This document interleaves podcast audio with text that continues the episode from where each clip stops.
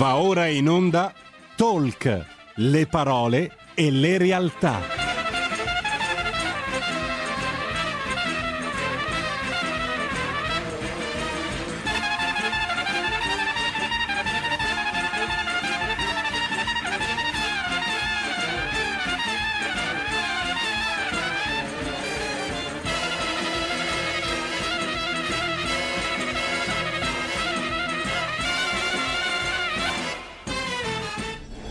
Sara Garino conduce Alto Mare. Le notizie, i protagonisti, i fatti, le opinioni, anche le vostre.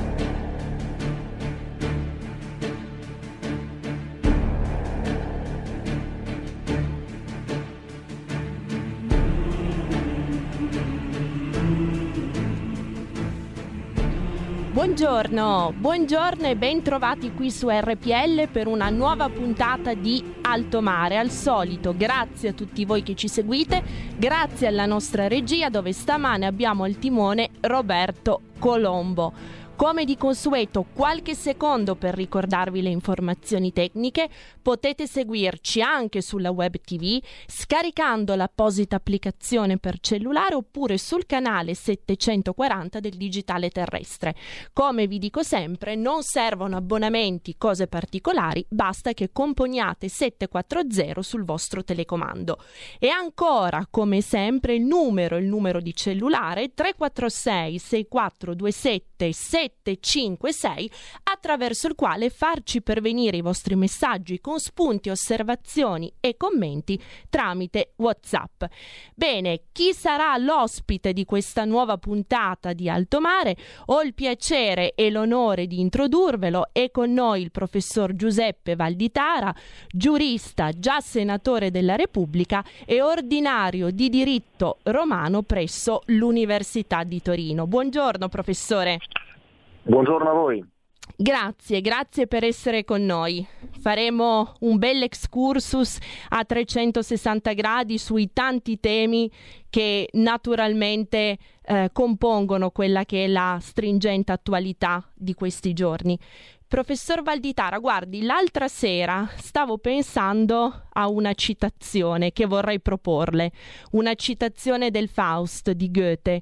Lo stregone non sarà più in grado di governare, di dominare le potenze sotterranee da lui evocate. Questo stregone, secondo lei, professor Valditara, è la globalizzazione così come ci hanno abituato a concepirla, come panacea in un certo senso di tutti i mali globalizzazione che dopo la crisi dovuta al virus cinese ha oggettivamente, inevitabilmente mostrato tutti i suoi limiti. Ma indubbiamente c'è un eh, riflusso nel spirito globalizzante che ha pervaso le società eh, di tutto il mondo in particolare quelle occidentali, che più hanno risentito dell'impatto eh, di questi eh, nuovi fenomeni, eh, che sono eh, poi niente altro che tutto ciò che è collegato con l'intelligenza virtuale, mm. con internet, con il trasferimento di notizie di dati alla velocità della luce eh, sembrava che il mondo globale eh, fosse eh, il sol dell'avvenire, mm. invece poi si è visto che ehm, è bastato un virus per eh, ricreare eh, divisioni, ricreare addirittura tensioni e conflitti fra stati, che certamente non è positivo, ma ricordo per esempio come molti paesi europei abbiano negato addirittura le mascherine all'Italia quando eh, in Italia era esploso eh, soprattutto a marzo il virus certo. e, e c'era una necessità, gli ospedali nostri avevano una necessità eh, impellente di avere eh, strumenti di, di, di, protezione.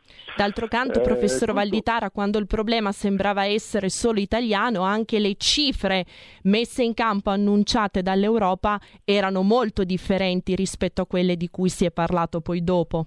200 milioni si pensava di stanziare. Indubbio. Eh, questo però non vuol dire eh, negare una realtà. Eh, noi dobbiamo distinguere, eh, ho sempre cercato anche nei, nei, libri che ho pubblicato di distinguere fra quello che è un elemento di fatto, un dato oggettivo, cioè eh, il fatto appunto che si spostino ormai eh, dati alla velocità della luce e quindi basta eh, cliccare un pulsante, un bottone, che, eh, un tasto eh, che si trasferiscono milioni di euro, milioni di mm. dollari.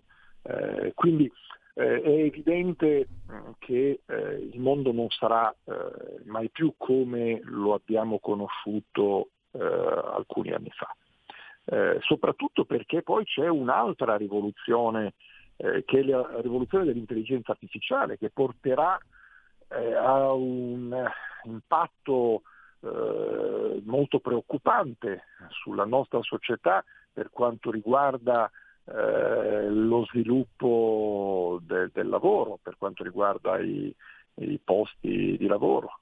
Uh-huh. e d'altro canto però eh, migliorerà in modo eh, impensabile sino a vent'anni fa le condizioni di vita dei, dei cittadini di vari stati. Cioè, pensiamo soltanto a, ad un dato che eh, a pochi è conosciuto, che ormai si stanno progettando dei robot che raccoglieranno l'uva nei campi. Cosa mm. vuol dire questo? Vuol dire che non saranno più necessari i lavoratori che, che andranno lì a raccogliere i grappoli.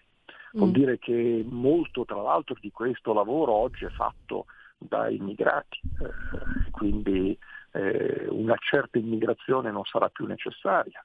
Vuol dire che eh, ci saranno economie di scala notevoli, vuol dire che quindi eh, la frutta costerà di meno. Uh, pensiamo al fatto che si progettino ormai eh, delle automobili, si progettano delle automobili che, che eh, vanno da sole. L'altro giorno, non so se avete letto di quella notizia che in Canada la polizia ha fermato due che stavano dormendo, uno era tra virgolette avrebbe dovuto mm. essere al volante, la macchina guidava, sorpassava da sola e a un certo punto si è persino fermata quando mm. la polizia l'ha inseguita e questi dormivano, avevano addirittura reclinato e pensiamo che cosa avrà, che impatto avrà su, sui taxi, eh, sui camionisti, una categoria che probabilmente fra vent'anni non ci sarà più. Mm. Eh, pensiamo che le metropolitane eh, sono ormai a guida autonoma, che in futuro ci saranno i treni a guida autonoma, forse appunto gli aerei magari a guida autonoma, ma insomma è chiaro che è un mondo che è destinato a cambiare radicalmente. Eh, con degli impatti che noi dobbiamo governare, è un po' come la mm. globalizzazione. La globalizzazione non è di per sé un male, eh, un altrimenti si rischia di essere come i luddisti che eh, spaccavano le macchine. Mm pensando che eh, rompendo la macchina a vapore, spaccando il telaio meccanico, eh, come dire, tutto potesse tornare come prima e, e, il mondo andasse bene lo stesso. Eh, no, la globalizzazione è una grande opportunità, bisogna non essere globalisti, cioè mm-hmm. bisogna avere la consapevolezza che, e attenzione, ancor più che un problema di stati, di nazioni ovvero di frontiere, è un problema di democrazia, è un problema cioè di sovranità popolare, certo. è un certo. problema di quanto conti la volontà dei cittadini. Eh, certo. Faccio un esempio, eh, un esempio che rischia di tornare di grande attualità nei prossimi mesi in Italia. Eh, se noi dovessimo immaginare eh, un diritto umano ad immigrare, mm-hmm. Cioè se noi dovessimo immaginare che chiunque può decidere di stabilirsi in un'altra nazione, in un altro paese a suo piacimento, è chiaro che noi negheremmo alla radice la democrazia. Mm. Perché negheremmo alla radice il fatto che padroni del proprio destino sono coloro che vivono in quel paese, che per generazioni hanno costruito quel paese. Certo. Che non significa non essere pronti ad accogliere chi eh, può dare un contributo eh, allo sviluppo di quella società, o chi è perseguitato, o chi per ragioni di turismo ovviamente vuole girare il mondo, ma significa che innanzitutto c'è un problema di sovranità popolare. Decido certo. io decide quel popolo, decidono quei cittadini. Chi e... può essere ammesso e chi invece non può essere ammesso. E un po' altrimenti. Veda, eh, alle origini del diritto umano ad immigrare c'è in fondo persino la negazione della proprietà privata. Perché di questo passo, per quale motivo? Io non posso certo. andare a passare le mie prossime vacanze nella villa di Silvio Berlusconi in Sardegna. E io vado lì, è una villa stupenda, dico Silvio Berlusconi, è una persona che rispetto molto, lo faccio ovviamente come esempio uh, paradigmatico. Certo. O di un grande VIP che ha una, una bellissima villa in Sardegna, magari con stupenda piscina.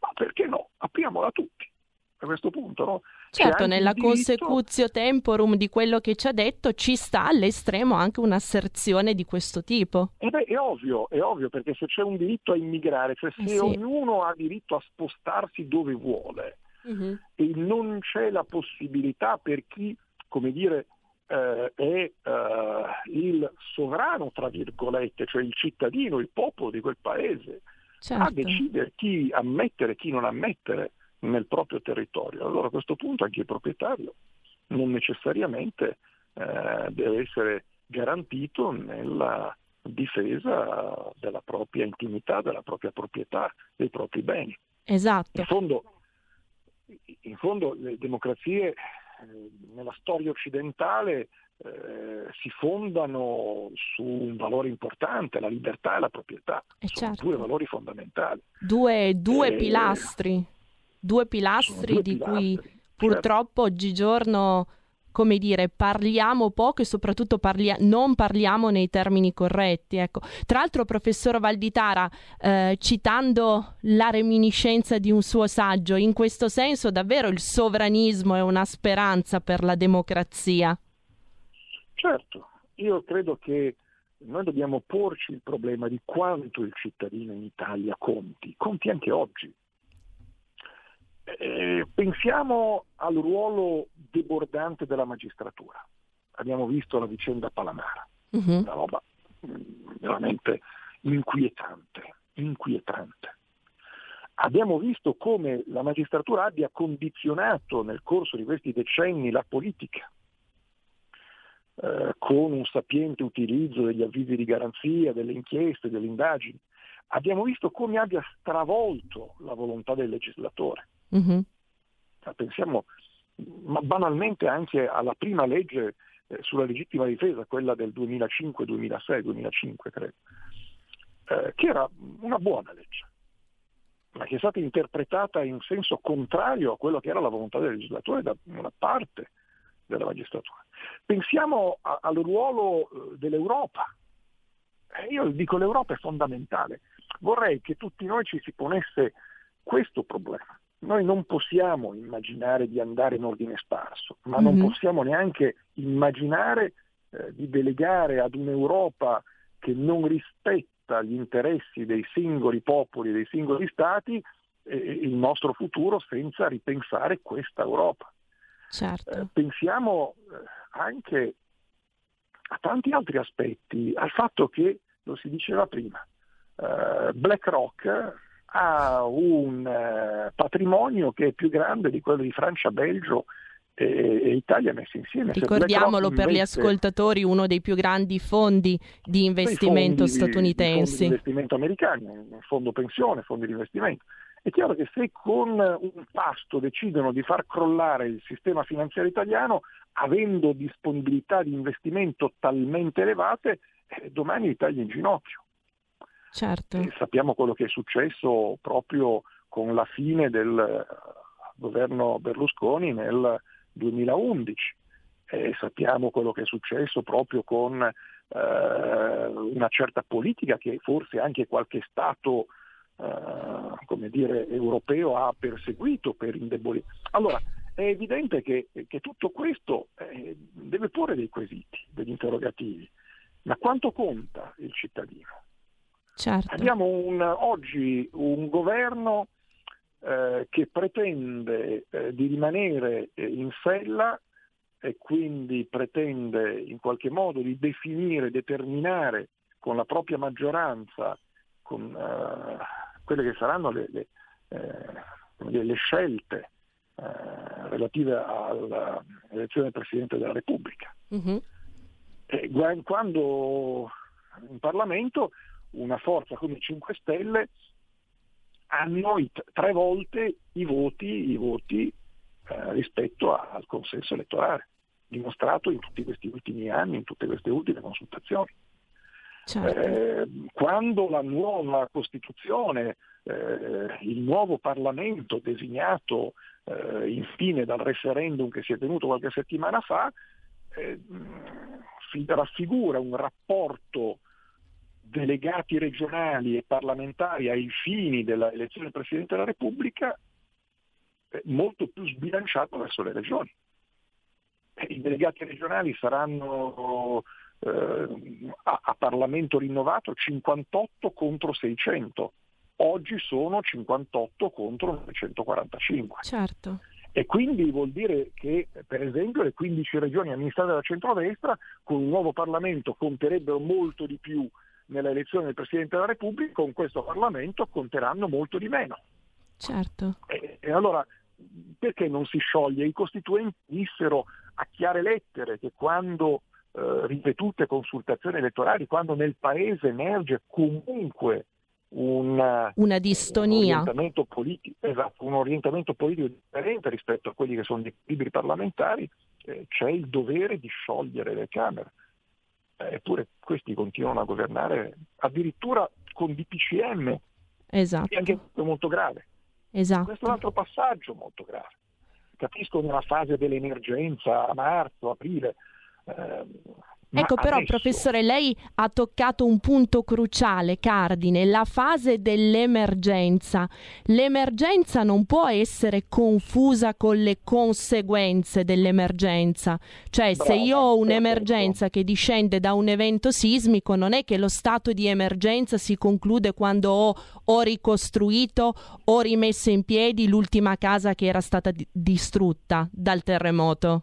Perfetto. Sono due cose ben diverse lei non so se forse ha letto il uh, contributo uh, di Claudio Zucchelli che abbiamo pubblicato sul sito di Lettera 150, sì.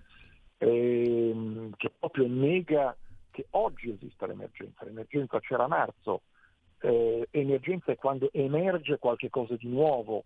Eh, ci sono stati tra l'altro molti mesi per affrontare una recrudescenza dell'epidemia e non si è fatto quasi nulla per affrontare questa recrudescenza dell'epidemia. Ma emergenza non può essere considerata, lo diceva lei perfettamente, queste sono le conseguenze uh-huh. di un'emergenza. Le conseguenze di un'emergenza eh, devono essere affrontate con gli strumenti costituzionali. Certo. Eh, altrimenti, quando lei ha iniziato a farmi la prima domanda, eh, eh, le confesso che pensavo che eh, volesse alludere proprio a quello che sta avvenendo in questi giorni in Italia, altrimenti si rischia di dare per scontato eh, qualche cosa eh, che è eversivo alla fine, che rischia di essere eversivo dell'ordine costituzionale. Pensiamo solo alla proposta che è stata fatta, ventilata dal ministro Speranza ieri, poi per fortuna ritirata, uh-huh. per cui i carabinieri avrebbero potuto entrare nelle case senza un mandato del, del magistrato, senza il verificarsi di un reato, soltanto a controllare cosa stava succedendo. In totale sfregio, erano... tra l'altro, della Carta Costituzionale, perché all'articolo 14, se non erro, la nostra Costituzione recita che il domicilio sia inviolabile. Esatto. Allora, cioè, e questa è una cosa che avveniva nell'Ottocento nei regimi polizieschi dell'Ottocento, senza mm-hmm. andare a prendere fascismo o non fascismo, per cui sono sempre discorsioni molto, molto complicate. Eh, abbiamo, i, i nostri antenati battuto, ci sono battuti per affermare la sovranità popolare. Nell'Ottocento si afferma il principio della sovranità popolare a seguito della rivoluzione francese ma eh, tutto questo eh, non può essere buttato a mare utilizzando questa emergenza. Quanto è coinvolto il Parlamento? Eh, c'è lo strumento dei decreti legge. Mm-hmm. allora, eh, queste sono problematiche di un'autorità impressionante. Oggi come oggi il Parlamento è spesso muto. Il Parlamento, eh, il parlamentare schiaccia un bottone. Ricordo Gipo Farassino mm. che, che, che, conobbi tanti anni fa, che diceva ah, tutti questi vogliono andare a Roma a fare il parlamentare, come se andare a fare il parlamentare significasse andare a, a vedere il Papa tutti i giorni e andare a colazione con lui. Eh, in realtà spesso e volentieri sei soltanto uno schiacciabottoni. Ecco, questo è la drammatica realtà, come si è ormai evoluto il ruolo del Parlamento e del parlamentare, e anche questo non va bene. Certo. Allora ecco sovranità, non nel senso di qualche eh, forma strana di, di neonazionalismo aggressivo, per carità, ma proprio come articolo 1 della nostra Costituzione, come democrazia, quanto conta il cittadino, la volontà dei cittadini. Certo. Nei confronti dell'Europa, nei confronti della magistratura, nei confronti degli organismi internazionali. Eh, ed è un grande dibattito a cui la sinistra è sfuggita. Io trovo una mancanza colossale nella cultura di sinistra, perché si è rimasta bloccata su veteri, su vecchi schemi, e poi ormai non sanno far altro che dare del fascista, del razzista, del, a chiunque in qualche modo non, non la pensi con, esatto, come loro. Con la vulgata. E, e invece non si è posto questo che è un grandissimo problema. Certo. Un problema appunto, torno a ripetere, di sovranità del cittadino. Ecco, professor Valditara, laddove viene rimarcata la sovranità del cittadino, non emerge di conseguenza anche quello che deve e deve tornare a essere il primato della politica, il primato della politica sulla finanza e su una ipermonetizzazione che ha portato alle conseguenze che sono al momento sotto gli occhi di tutti. Sì, sono assolutamente d'accordo, la politica con la P maiuscola, eh, certo. Quella al solito di Platone, professor Valditara, eh, al vertice esatto. della piramide sapienziale. E come no, e come no, la Repubblica. E, e come no. Eh, il problema forse è anche qualche volta anche un po' della politica, eh, perché la mm. politica eh, ha, si è, come dire, intimidita di fronte a tanti altri poteri, eh, è stata anche screditata devo dire, è stata anche screditata eh, persino oltre ciò che non si meritasse. Mm-hmm. Eh, e molti eh, cittadini, devo dire, sono caduti nella trappola, perché certo. nell'antipolitica non si sono resi conto eh, che in realtà stavano legittimando eh, poteri forti, tra virgolette, eh, che volevano fare, disfare, disporre dei loro interessi mm-hmm. e, e, di uno Stato a piacimento, prescindendo dal loro consenso. Certo. No? È un po' come, mi perdoni l'immagine, l'uomo che per il marito che per fargliela la moglie che lo ha, come dire, tradito, eh, si è dire. Eh? Mm-hmm. Quindi il, il, il cittadino che ha creduto nell'antipolitica ha commesso un errore gravissimo. Certo. Però d'altro canto c'è anche una colpa della politica, non possiamo negarcelo, insomma, è una politica molto scaduta rispetto anche alla cosiddetta Prima Repubblica, che pure io all'epoca ho contrastato. Mi sono battuto all'epoca nel 93 per il referendum, quello di Mario Segni, per cambiare l'andazzo del vecchio proporzionale, gli equilibri di certa Prima Repubblica. Però, viva Dio, eh, nella Prima Repubblica c'erano anche altissime, grandissime personalità, una classe politica che viveva di pensiero, che viveva di studio, che viveva di proposte alte, che era anche qualificata. Certo. Eh, oggi abbiamo una classe politica mediamente molto modesta e non è competente, molto spesso purtroppo parla di cose che non conosce, anche senza l'umiltà di rivolgersi a coloro che invece le conoscono e che potrebbero in questo senso coadiuvarla. Eh certo, indubbiamente. Quindi la politica deve fare uno scatto in avanti, mm-hmm.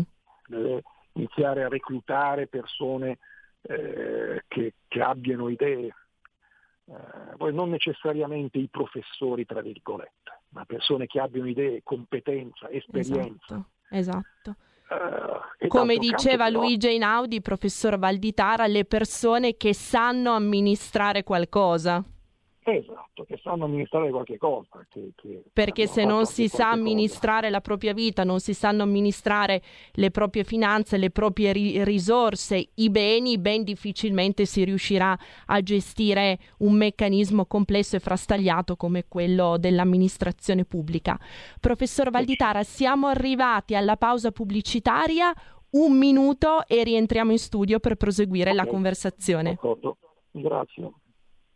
Benissimo, eccoci rientrati in studio per il secondo blocco di Alto Mare. Ricordo per coloro i quali si fossero messi in collegamento soltanto ora che abbiamo con noi il professor Giuseppe Valditara, già senatore della Repubblica, giurista e ordinario di diritto romano presso l'Università di Torino. Professore, ben trovato. Di nuovo salute a voi. Dicevamo prima della pausa pubblicitaria questa demonizzazione che c'è stata del Parlamento che è l'organismo che esemplifica e che rappresenta al massimo grado quella che è la sovranità po- popolare, un meccanismo di demonizzazione che a prescindere da quello che poi sia stato le- l'esito del referendum, nella percezione di tanti comunque porta ad avere un Parlamento di fatto acefalo, se vogliamo. E c'è stata appunto questa crisi della politica che ha comportato anche una crisi del Parlamento e quindi della rappresentanza. Uh-huh. E viene spiegato anche dal fatto che ormai si governa quasi esclusivamente con decreto legge, che le leggi che vengono approvate sono nella stragrande maggioranza dei casi di fonte governativa, mm. eh, che il Parlamento eh, viene riunito eh, spesso e volentieri per come dire, eh, aderire a ciò che viene già deciso eh, nelle stanze del governo.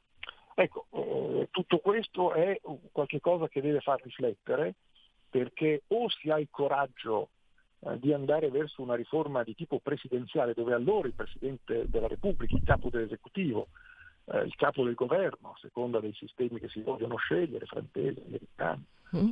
eh, è scelto direttamente dai cittadini e allora lì si ha un recupero di democrazia, perché allora il governo è scelto, è votato direttamente dai cittadini. Mm-hmm. E altrimenti questa situazione di ibrido con un Parlamento debole, eh, fortemente delegittimato, eh, e dall'altro canto un esecutivo che nasce per eh, congiure, complotti, eh, piuttosto che eh, equilibri eh, che, che, non trovano rispondenza nella, nella società civile, nel, nel, corpo elettorale e che tuttavia, esecutivo che tuttavia pretende di dettare leggi, addirittura oggi con questi DPCM, mm-hmm. cioè con dei decreti ministeriali cioè è una roba veramente che, fa riflettere per chi ritenga che la democrazia è un bene importante. Certo, ed è oggettivamente un momento di pesante, pericolosa rottura costituzionale. Certo, mm-hmm. che non è come si diceva prima, come lei ben ha intuito, non è più legittimata dalla emergenza. Certo. Certo, assolutamente. Ecco, professor Valditara, non è che questo eh, sponsorizzare, mi passi questo vocabolo, l'emergenza vuole farci entrare nell'ottica di rivedere la nostra normalità, cioè un'emergenza che da momento transeunte, da momento contingentato, assurge a una sorta di eterno presente che sostituisce appunto quella che dovrebbe essere una normalità, una normalità a cui si deve voler ritornare. Io non voglio, non voglio pensare male, mm. per carattere sono sempre portato ad essere eh, positivo e, e, e, ottimista, quindi non voglio pensare che dietro ci sia un disegno, eh, un disegno di lungo periodo. Eh, è vero che Andreotti diceva che a pensare male si fa peccato, ma spesso si, ci si azzeccano, mm.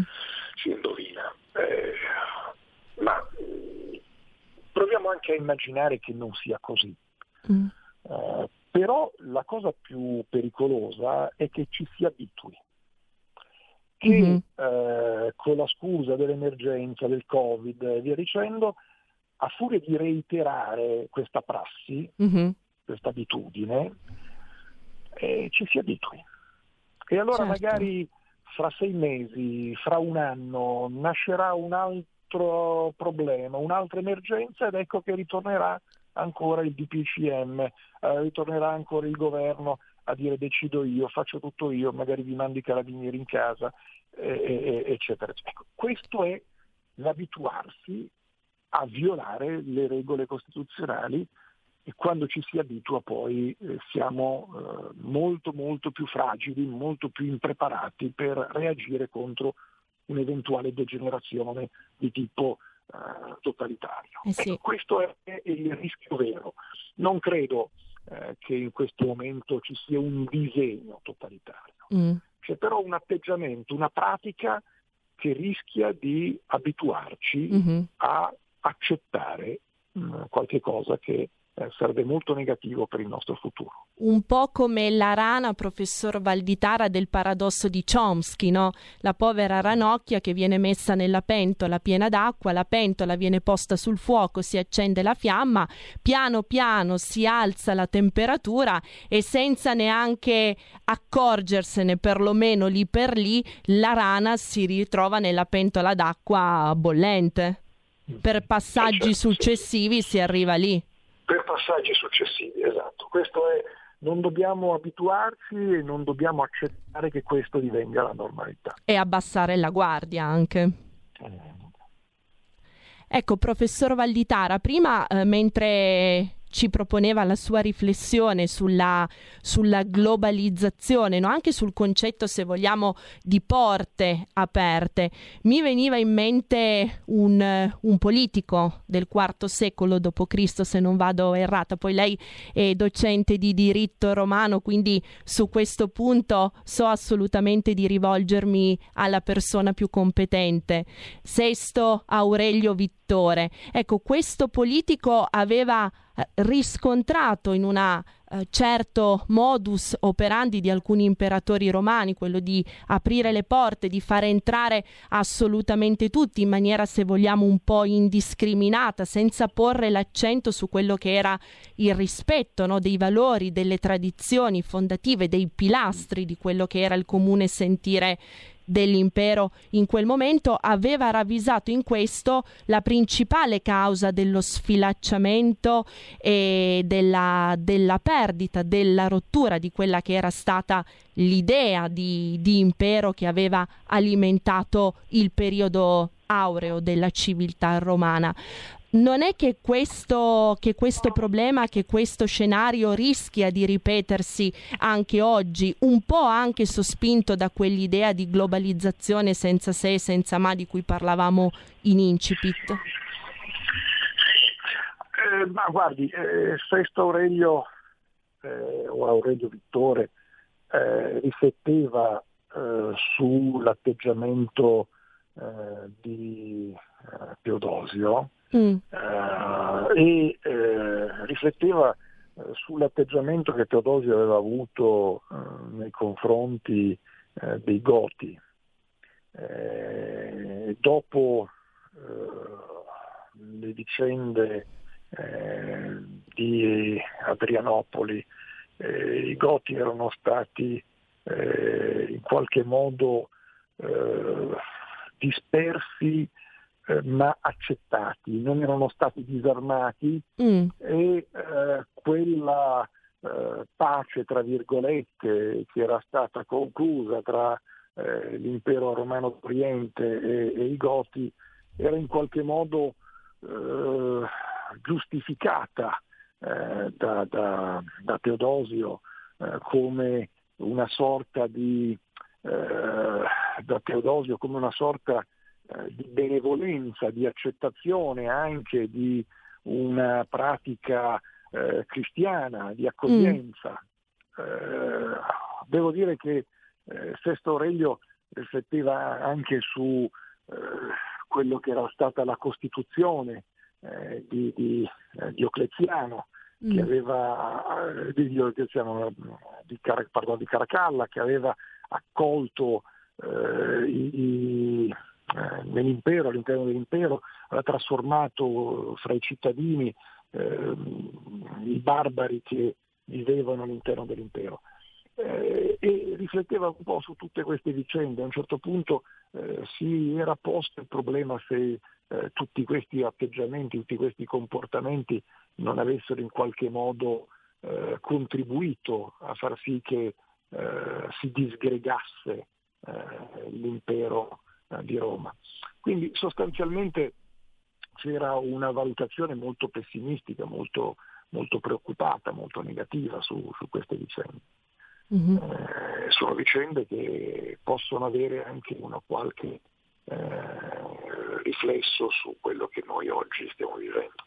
Ecco, quindi la storia si ripete mai per identità perfette, però ci sono corsi e ricorsi che se vogliamo leggere bene il presente e pianificare, proiettarci in un futuro auspicabilmente migliore, dobbiamo in ogni caso avere sempre in mente. Certamente, indubbiamente. Ecco, professor Valditara, vorrei affrontare con lei anche un altro argomento rispetto al quale aveva scritto uno splendido articolo a metà settembre su Libero, a proposito della brutale uccisione del ragazzo Willy Monteiro. Lei aveva giustamente fatto osservare come purtroppo negli ultimi anni si sia creata una sorta di asimmetria repressiva e sanzionatoria fra quelli che sono i reati, diciamo così, dei colletti bianchi rispetto a quelli che invece riguardano la violenza da strada, no? Quasi che atteggiamenti di violenza, di negatività, di malvagità che vengono perpetrati anche da tante persone, anche da tanti giovani attenzionati no? sotto questo punto di vista. Gli uccisori di Willy erano conosciuti, no? risaputi come personaggi diciamo poco, poco inclini a essere pacifici. Ecco, questo è un altro problema. Lei prima citava la magistratura di cui si dovrebbe eh, tenere conto se, se vogliamo fare in modo di evitare eh, casi, eventi così efferati, così brutali nel futuro?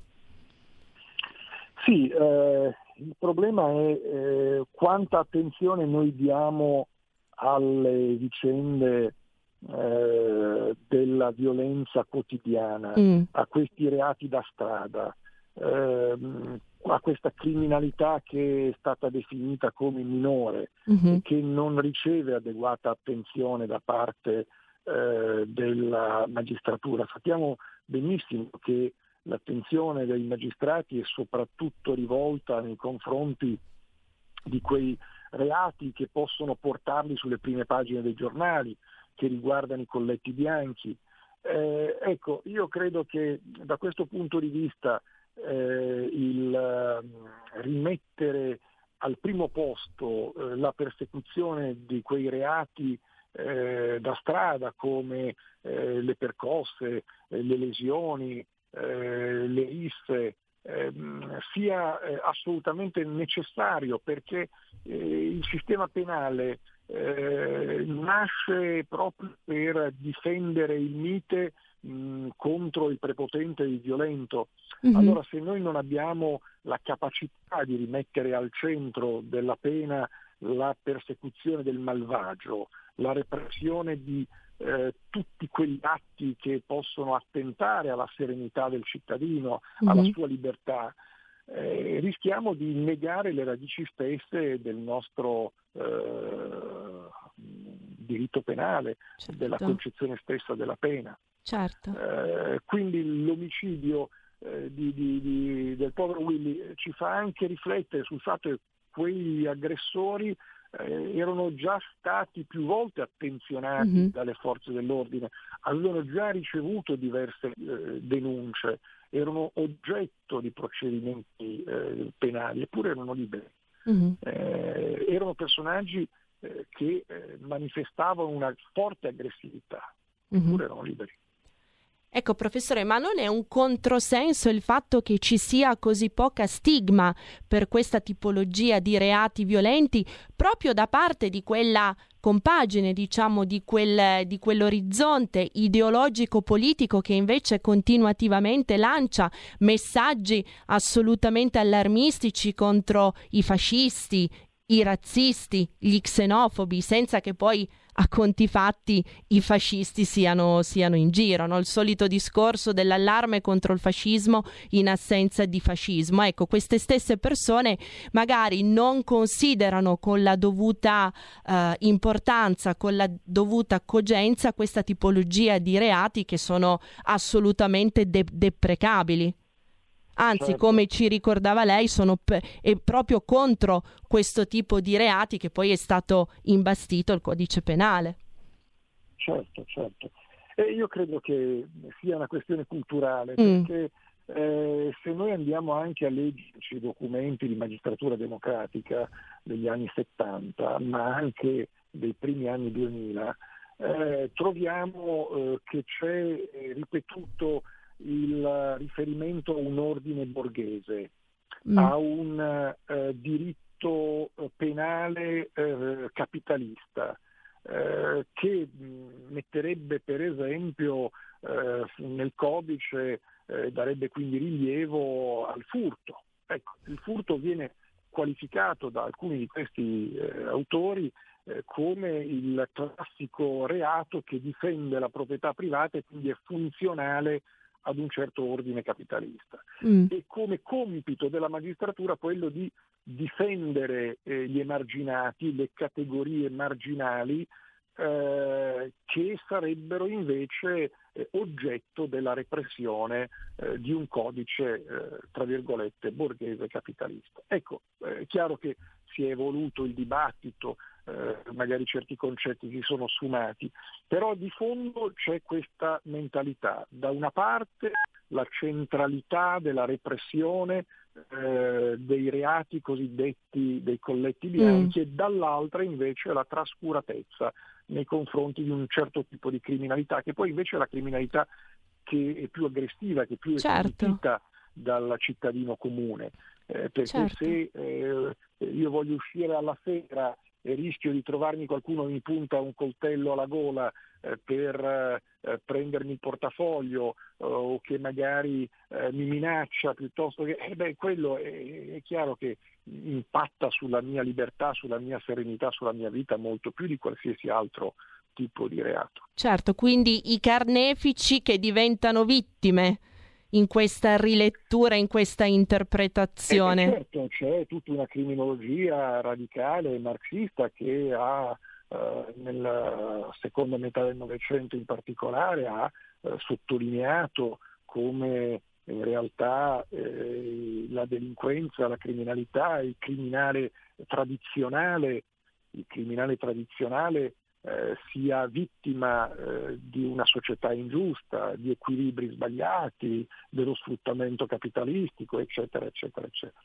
Mm-hmm. Quanto è pericoloso in questo senso il politicamente corretto, questo fantomatico politicamente corretto sempre invocato e sull'altare del quale l'impressione mia è quella che si sia disposti a sacrificare praticamente tutto, tutto il buon senso certamente, andando dietro professor eh, Valditara a quella che già Nietzsche definiva un po' la morale dell'armento. Certo, lei ha citato il buon senso. Ecco, credo che il politicamente corretto, come ogni schematismo, sia mm. contrario al buon senso. Il buon senso è quello per cui eh, le soluzioni semplici si trovano eh, nella mentalità eh, diffusa dei cittadini, eh, quindi eh, citavamo prima la protezione del debole, la protezione della proprietà privata, il, eh, il fatto che l'aggressore debba essere riconosciuto come tale indipendentemente dal fatto eh, che sia che abbia un certo colore della pelle, eh, dal fatto che appartenga ad una certa eh, religione, dal fatto che appartenga ad un certo stato sociale, uh-huh. dal fatto che sia ricco o sia povero. L'aggressore è sempre aggressore. Eh, invece distinguere, eh, scriminare, eh, giustificare, rischia di introdurre dei concetti che rispondono ad una etica politica uh-huh. o ad una prassi politica ma che non hanno nulla a che vedere con il sano realismo della gente semplice, della gente comune, direi certo. più ancora correttamente della gente comune. Professor Valditara, ci siamo spesso occupati qua ad alto mare del settore immobiliare. Lei citava prima la proprietà privata. Mi sono sempre chiesta perché parlare nel momento in cui si, si dibatte per l'appunto di, di cause che riguardano il settore immobiliare di una parte debole e di una parte forte. Non ci dovrebbe essere semplicemente chi ha ragione e chi non ha ragione. Anche questa distinzione non introduce una, uno squilibrio, una distonia ideologica che spesso e volentieri va sempre a punire o a vessare comunque il proprietario in quanto proprietario, neanche essere proprietario fosse come dire una, un qualcosa di non sudato e di non meritato a fronte di duro lavoro e sacrifici?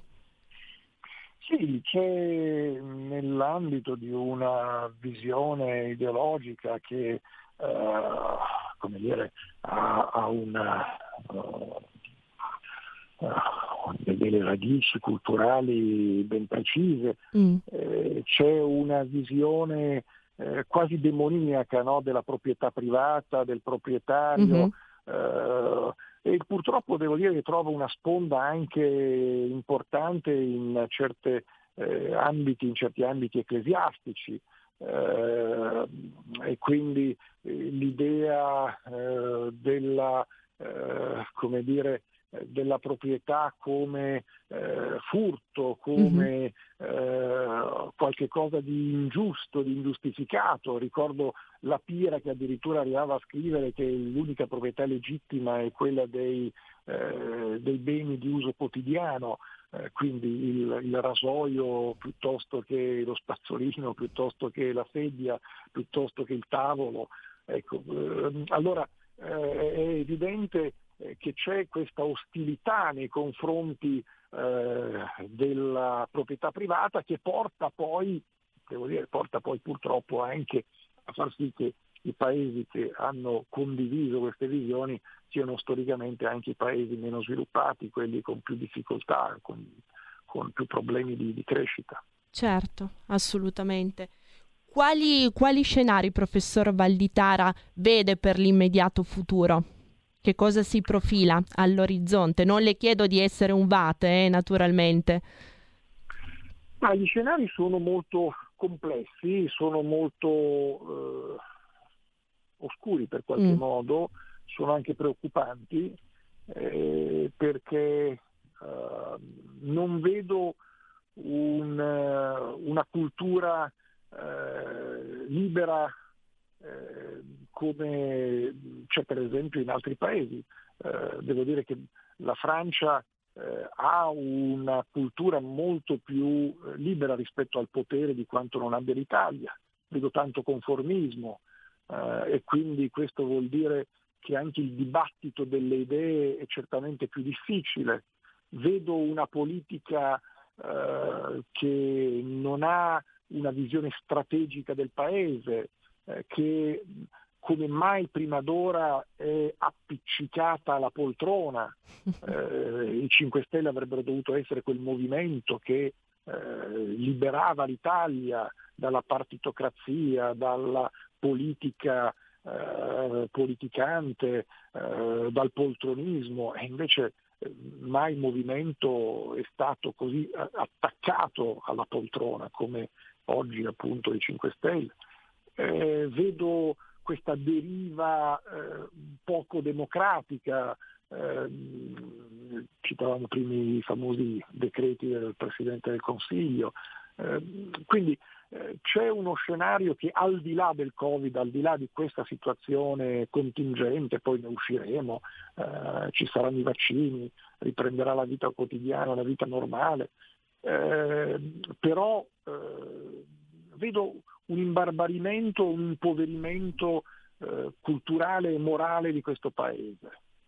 E eh, anche eh, allora, valoriale, professor Valditara. È morale, quando parlo di morale parlo proprio di valoriale, mm-hmm. parlo proprio di, di, una dimensione eh, etica eh, che non è soltanto nella, uh, come dire, onestà quotidiana, ma è proprio una visione valoriale di fondo. Certo. E, e allora vedo che, che, tutto questo rischia di, uh, dire, creare un forte handicap per lo sviluppo dell'Italia, eh, per la crescita di questo paese, che non a caso da, da 25 anni, 30 anni a questa parte è il paese che cresce meno fra tutti i paesi occidentali, dal 93, eh, con qualche mm-hmm.